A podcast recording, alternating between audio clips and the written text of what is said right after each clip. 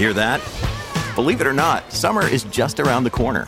Luckily, Armorall, America's most trusted auto appearance brand, has what your car needs to get that perfect summer shine. Plus, now through May 31st, we'll give you $5 for every 20 you spend on Armorall products. That means car wash pods, protectant, tire shine, you name it.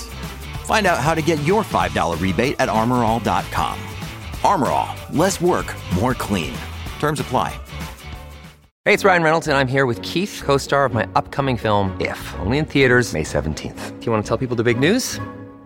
All right, I'll do it. Sign up now and you'll get unlimited for $15 a month in six months of Paramount Plus Essential Plan on us. Mintmobile.com slash switch. Upfront payment of $45 equivalent to $15 per month. Unlimited over 40 gigabytes per month. Face lower speeds. Videos at 480p. Active Mint customers by 531.24 get six months of Paramount Plus Essential Plan. Auto renews after six months. Offer ends May 31st, 2024. Separate Paramount Plus registration required. Terms and conditions apply if rated PG.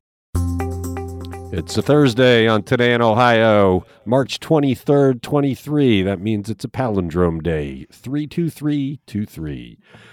I'm Chris Quinn. I'm here with Lisa Garvin, Laura Johnston, and Leila Atassi for our news podcast discussion from the newsroom of Cleveland.com and the Plain Dealer. And we got a hot one to start off with. What cynical move is the Republican supermajority in the Ohio State House making to deny the majority of state residents the ability to determine the rules for abortion? Laura? When I saw this come over, I was like, you have got to be kidding me. I just, every time you think, okay, things are going pretty smoothly, you just get this Republican wrench from the state house thrown into it. So remember how the state banned August elections? Turns out that was just the standing election. You can still hold special elections. I did not realize this. And the Republicans want to have one right before the re- abortion rights activists ask Ohioans to league legalize abortion in November. So they want to put this on the ballot in August to make it harder to pass a constitutional amendment. And this idea is being fast tracked. Hearings begin Wednesday for this House Joint Resolution 1, which would require 60% of the vote to pass a constitutional amendment. That's up from the current simple majority of 50% plus one vote. All sorts of opponents pack the state house hearing room and this was just one day after Senate President Matt Huffman said he wanted to see the proposal on ballots in August rather than November. So he said he wanted it, and all of a sudden, everybody's talking about it. About 100 groups from voters' rights organizations to labor unions are fighting back. But wow, this happened quickly. I I actually think this is going to blow up in their faces if they do it. Um, I think Ohioans have a sense of fair play, and this violates that. And from the beginning, they said it wasn't about abortion. Right? right. They said this is. They're still we just that. need to change it. So, but but to do a special election mm. after you banned August elections to try and deprive it, I think this is going to spark lots of women to come out to vote in August because they're going to be so angry that that this group is trying to deprive them of the right. You've got every group, conservative and liberal, coming out of the woodwork to say, no, no, no, this is anti-democracy. You're giving up the power of the voter. Don't do it. Don't do it. And and here's the thing: if they do this, and I'm right, and it causes this tidal wave of people saying, "Screw this," that momentum will carry into November when the abortion amendment's on the ballot. That'll win overwhelmingly. And the risk is it carries into 2024 because if this is painted as the anti Democrat, this isn't going to be anti Republican. This is going to be anti legislature. Yeah. That, that the elected leaders are trying to stick it to the voters. They don't want the voters to have any power. They want to be the lord and masters. And it will be characterized this way I think that could be very damaging to this supermajority in the new year. Well, they're hoping that it doesn't even get on the August ballot, those opponents. They're hoping to talk to some sense into lawmakers and get skeptical Republicans to vote against it. To be clear, this isn't just about the supermajority of Ohioans that are going to be needed to pass an amendment. It's going to make it harder to even get a referendum on the ballot. This would eliminate the so called cure period. That's when campaigns are that are trying to get on the ballot are short by a number of signatures. They're given one more week to get more signatures. That would be gone. If you failed, you'd have to start over. Would also require citizens to get signatures from every single one of Ohio's 88 counties. Right now, campaigns needs to get them from 44 counties, so half of the state. Now they're saying you'd have to get a signature from every single county.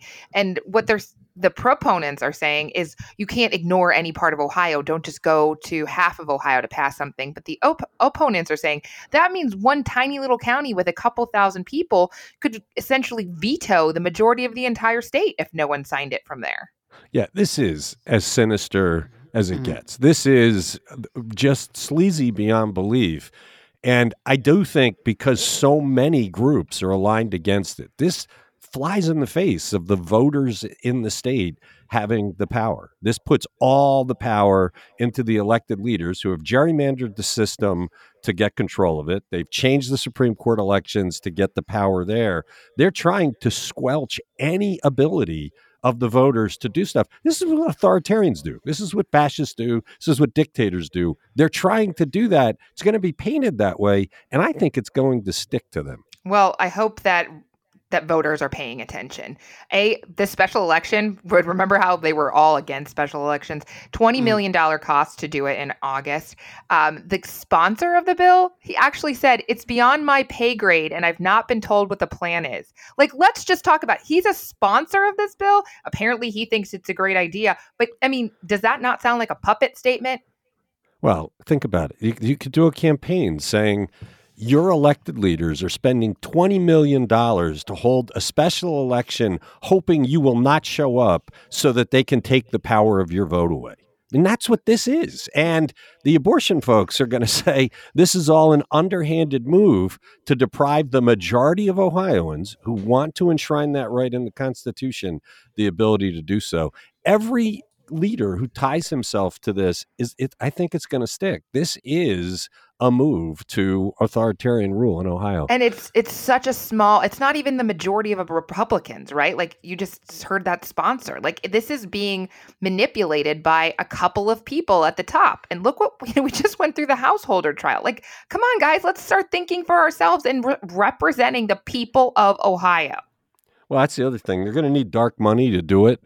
And anytime they use dark money in a campaign like this, people will bring up Larry Householder. They will say they're trying to get this passed through a corrupt system, which was just proven in the biggest corruption scheme right. in and history. Wasn't one of the original arguments for, you know, making it harder to pass referendums was we don't want outside interest ma- manipulating right. our state? Right. Well, hello. Right. It, it, the, look, this is as cynical and sleazy as it gets. And that is what happens when you have a supermajority like this. They feel like they're in control. I think the voters are not going to go for it. We'll have to see. They'd be smart not to go this route. It's just, I think this blows up. You're listening to Today in Ohio. Did Cleveland Mayor Justin Bibb figure out a solution for the crisis facing the Say Yes to Education program in the Cleveland schools after the Cuyahoga County Council refused to do its duty and provided the needed money to support it. Leila, what is the solution? Well, yes, it does appear that Justin Bibb played a key role in finding a solution to this problem, at least in the short term, uh, thanks to Bibb's advocacy and, and I believe the advocacy of the county's Department of Children and Family Services. The county is eligible for a $1.5 million grant from the state to bridge that funding gap for the Say Yes Family Support Specialist program. Say Yes still needs $800,000 to make it to the end of their fiscal year and avoid laying off those specialists. County Executive Chris Ronayne has pledged $600,000 that, that we're expecting to see introduced to County Council very soon. And so that will leave $200,000 unaccounted for. Say Yes is working on that. Hopefully, philanthropy or private donors will help. But beyond that, there really has to be a long term plan for the sustainability of, of the family support specialists. To remind listeners of the importance of this issue, Say Yes is the program that gives scholarships to kids who graduate from Cleveland high schools and go on to college or continue their education in other ways. The scholarships are fully funded by private donors, but the backbone of Say Yes is this legion of family support specialists who help get kids to the finish line so they can actually take advantage of those scholarships. There's a specialist in every school, and they're basically social workers who connect kids and their families with the resources that they need to mitigate the impact of poverty on their lives so they can focus on their education. These interventions also keep kids from becoming entrenched in the system. We know that at least half of Cleveland kids have had some interaction with the Department of Children and Family Services. So the program was supposed to be funded with a combination of funds from the Cleveland School District, the county, and a federal funding stream. And the federal funds have fallen short of expectations, and the county has balked at picking up the slack there. So, despite, you know, all the squandering they do of other taxpayer dollars, but hoping that, you know, Chris Ronayne's priorities are are straight here and that we'll see a solution that will carry this program forward. We'll be talking in a bit about something more positive the county council has done, but this really was a distressing set of decisions by them. You know, to look at Cleveland kids as not their kids and to they did. They squandered more than $100 million on such things as golf clubhouses in the MedMart last year, just blew it out the window.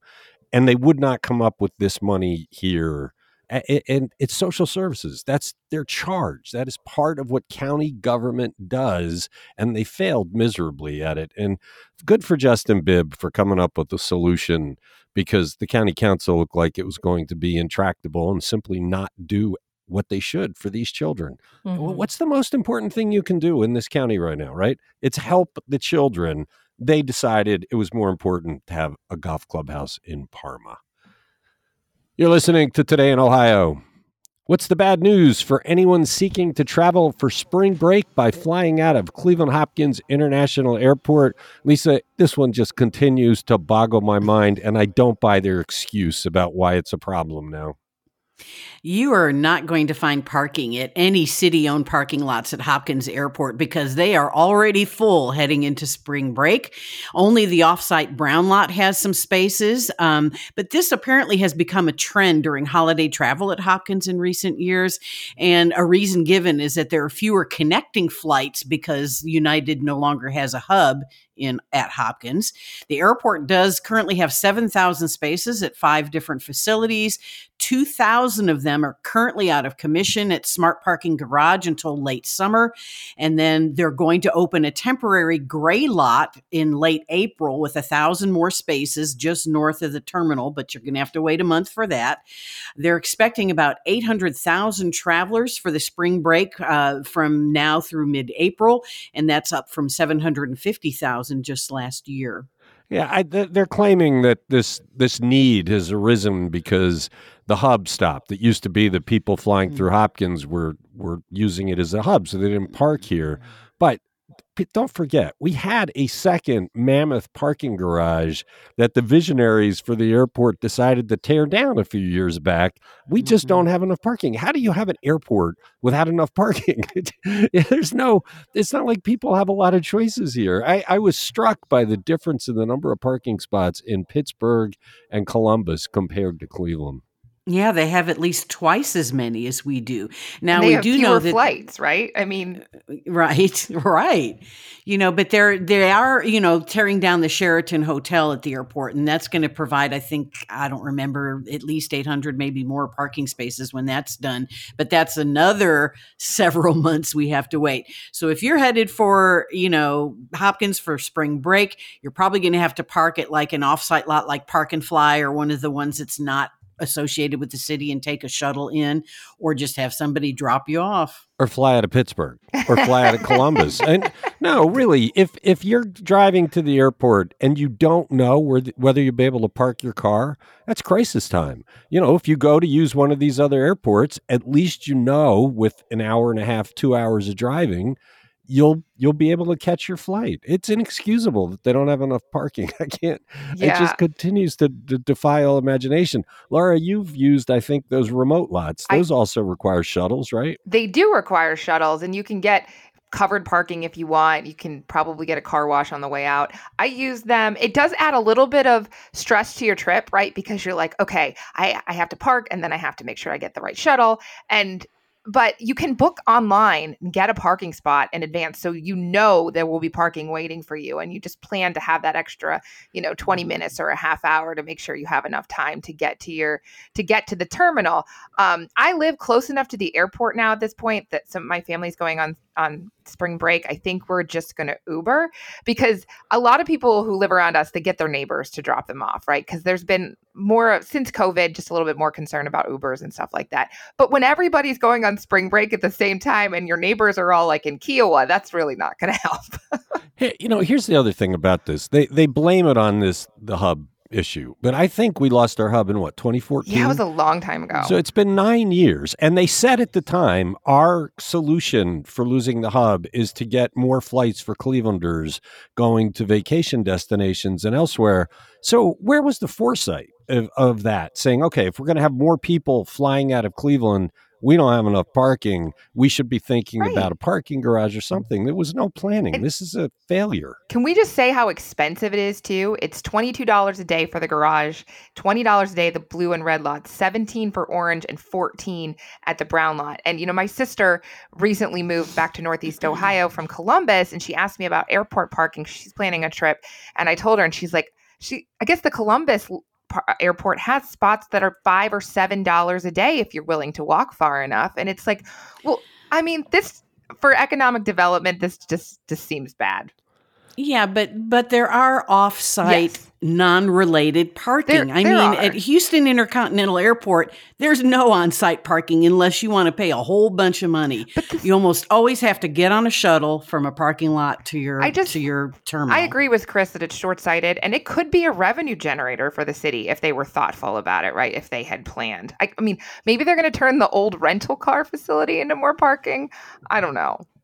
One of the reasons I'm salty about it, to use Leila's word, is that I once was trying to fly out of there and there was no parking. I was going to New York and I realized I'm going to miss my flight. So I just got on the highway and drove because I knew that I wouldn't make it the other way. It was the first, my first experience with a complete lack of parking. So, not a good thing. I've flown out of Pittsburgh. I've flown out of Detroit. There's never a problem there. And and if Akron Canton never got decent flights, that's got the best parking And anywhere. we're It's like- getting that flight to Ireland, right? I mean, we're hoping that people come from all around to fly out of Cleveland to Ireland. Like, you need to have parking for those people. yeah. It's it, Again, it's, we're talking about city owned parking. It's not like there's zero parking out there. You just have to get on a shuttle. Oh my God. but it's inconvenient and time consuming, and that and I don't know how many the spots trouble. there are. Could that fill up at some point? I don't know. I wouldn't want to risk it. All right. You're listening to Today in Ohio. We wondered whether this idea was all but dead in Wednesday's episode, but now, to quote from The Wizard of Oz, is the reckless proposal to raise speed limits on Ohio's two lane roads not only merely dead, but really most sincerely dead. Laura, Totally, 100% stone cold dead. It is not in the Senate Transportation uh, bill at this point for the budget. And that idea was to raise all of these speed limits uh, outside a city or village from 55 to 60 miles per hour without doing any studies, apparently. And uh, they've just removed that from the budget now at this point. They also took out allowing cities or townships to ask ODOT to raise the speed limit to 65 for state routes that have 60 currently, as long as an engineering study determines it would be safe. But you know, when the governor comes out against it and basically says this is a bad idea and you have nothing to back it up at all, I guess you just decide, okay, maybe maybe we shouldn't have tried this one. But we've had other terrible ideas slip through with all, al- with almost no notice. I mean, this is the result of electing buffoons. You you cannot just arbitrarily raise speed limits on highways. That is guaranteed to result in accidents and death.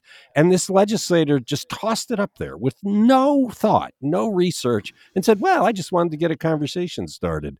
Fortunately, it, the conversation went very quickly and said, This is buffoonery, but it's dangerous to have legislators this thoughtless and this reckless proposing bills. I mean, we're just talking now about the ramifications of the law that passed last fall Mhm. with almost no notice, prohibiting cities from doing anything to regulate landlord tenants situations you know that slipped through with almost no discussion. This could have too. If if this hadn't been alerted upon and red flags raised this could have slipped through just like most of the stuff that gets through down there. Bad news good that it's dead. You're listening to today in ohio Talking about accidents, we're still talking about the video walkthrough of the mayhem and wreckage in the turnpike crash during the blizzard in December. But now we have a video of much of the massive pileup as it happened. It's an eye opener for anyone who wonders how these big pileups occur. Lisa, what does it show? Yeah, those videos were something to see. These are new videos from that December 23rd 51 car pileup on the Ohio Turnpike that killed four and injured 73 people. These were released by the Ohio Highway Patrol in a public records request by the Plain Dealer and Cleveland.com. And these videos come from several 18 wheelers from the driver point of view. And there was wind driven snow from Winter Storm Elliott that suddenly blinded drivers just before the pileup. The visibility was less than a quarter mile. Winds were whipping up to 40 miles an hour. So apparently, what happened is that several vehicles, when they suddenly lost visibility, they lost control of their vehicles and then they blocked the eastbound lanes. But that set up a chain reaction near an overpass. And there's actually one video that shows a motorist who's like walking to the side of the road moments before a semi crashes into the wrecked vehicle they were standing by. But yeah, you need to watch these videos. And it was interesting because, and you can't tell how fast somebody is driving from a, you know, from a video, but it looks like they were just motoring along and there's an overpass. So the, the, the accident happened just beyond the overpass and they're driving along and all of a sudden this overpass shows up and all this pileup of cars and more trucks piling into it. I mean, it's really something to see. Well, what, right. Because they're, as they come under the underpass, the blinding snow's not there. And all of a sudden it's holy moly, there's a bunch of stopped trucks cars. cars. I always thought these accidents would occur very quickly in a very quick chain reaction. But what this shows is one truck after another tootling along, do do do do do do, bam, and then another one, do do do do do do do, bam. I wonder how long from beginning to end this took. I bet it took minutes for this thing to to go. And you know, people died. There were tons of injuries. The road was mm-hmm. closed for a day. We should remember that people were strongly urged not to be on the road today. Mm-hmm. The, the, blizzard was predicted. The blizzard came, and when you were driving at high speed on the turnpike, you were in serious danger. But man, the videos are terrifying. Yeah, they're they're on cleveland.com. They're worth watching. And you know, um, they uh, the highway patrol reviewed all this video plus their own body cam footage and they showed that really nobody was, at fault. It was just, you know, an act of God, the weather happened, so there nobody will be cited for this accident. No, but I would argue anybody on the road on a day when you were advised strongly not to be was at fault. Credit to Molly Walsh, the reporter who requested these. That was a smart move because it does offer insight. Next time they recommend you stay off the road, watch these videos before you decide to go on the road. It's today in Ohio. Why is the Cuyahoga County Council resisting new county executive Chris Ronayne's creation of a position for a special senior advisor of transportation? Leila Ronane has said voters told him they want more public transit options, and that's what his focus is. Council's not so much buying that. That's right. Annie Pease is Chris Ronayne's new transportation advisor. He created that job in response, like you said, to the county residents who overwhelmingly complained that transportation and mobility really do need to be improved in the county. But county council kind of grilled Annie Pease this week on, on why her job is necessary. They they made the case that her job seems to duplicate the work of other agencies that already handle transportation issues. And they pointed out that the county really isn't in a position to be that influential on any of that because they don't have jurisdiction over the transit system. There's the, you know, we have the Northeast Ohio Area Wide Coordinating Agency, the RTA, and county departments for public works, sustainability, and the Planning Commission. They're already doing a lot of the work that Pease's position is supposed to be responsible for. That's county council's argument. And Pease said, well, first of all, NOACA is a planning and funding agency. It doesn't have an implementation arm. And the county could help fill that role and coordinate with other mobility focused agencies to make sure their efforts and projects align with Chris Ronayne's larger transportation agenda. That could mean zoning or incentivizing development in certain areas with transit access, or it could mean elevating and expanding ongoing projects. And she named a few of those. In fact, she said, you know, improving transit should be a very high priority for county government because it has very wide reaching economic implications. A strong transit system makes the county more competitive. Some communities are launching programs that help get workers to where they need to be to take advantage of employment opportunities and to bridge that final mile of the journey that public transit often doesn't cover. And Pease said, the county can help with those efforts and expand them countywide. And there are also a number of other mobility initiatives that the county can support. The county can advocate to expand Amtrak services, expand senior transportation services, and and to lobby the state and federal for better funding to, to better support RTA services. Uh, and the county can develop a strategy to unite all the transit partners under this single umbrella and work toward the same goals. So it was, uh, I thought this was a great story because I got to the end of it and thought, I see it both ways. Yeah. so I was like, yeah, our reporter kinda, Kaitlin did a good job of that. I kind of see it from the council standpoint here. Look, I've been ranting about how the council is a kind of unilaterally expanded its role into creating new codified legislation and fiefdoms and slush funds and all sorts of things we never envisioned in this charter. The county has a duty a series of duties that that counties are responsible for. It's it's the social services, it's the collection of taxes, the things they do, and eh, they haven't done it well of late. And I, I kind of see their point that this is covered by others. Chris Ronayne gets to appoint people to the RTA board, so he can influence RTA decisions that way. I believe right. he also appoints people to the NOACA board. And so that's the way it's envisioned that the county influences this kind of thing. And before you go absorbing new duties into an ever expanding universe of of glomming onto stuff that's not yours. Shouldn't you get your job right first? I mean, the, the jail is a disaster. The the there's all sorts of issues the county faces right now, including with social workers and how they deal with children. Fix that before you start taking on new duties, right?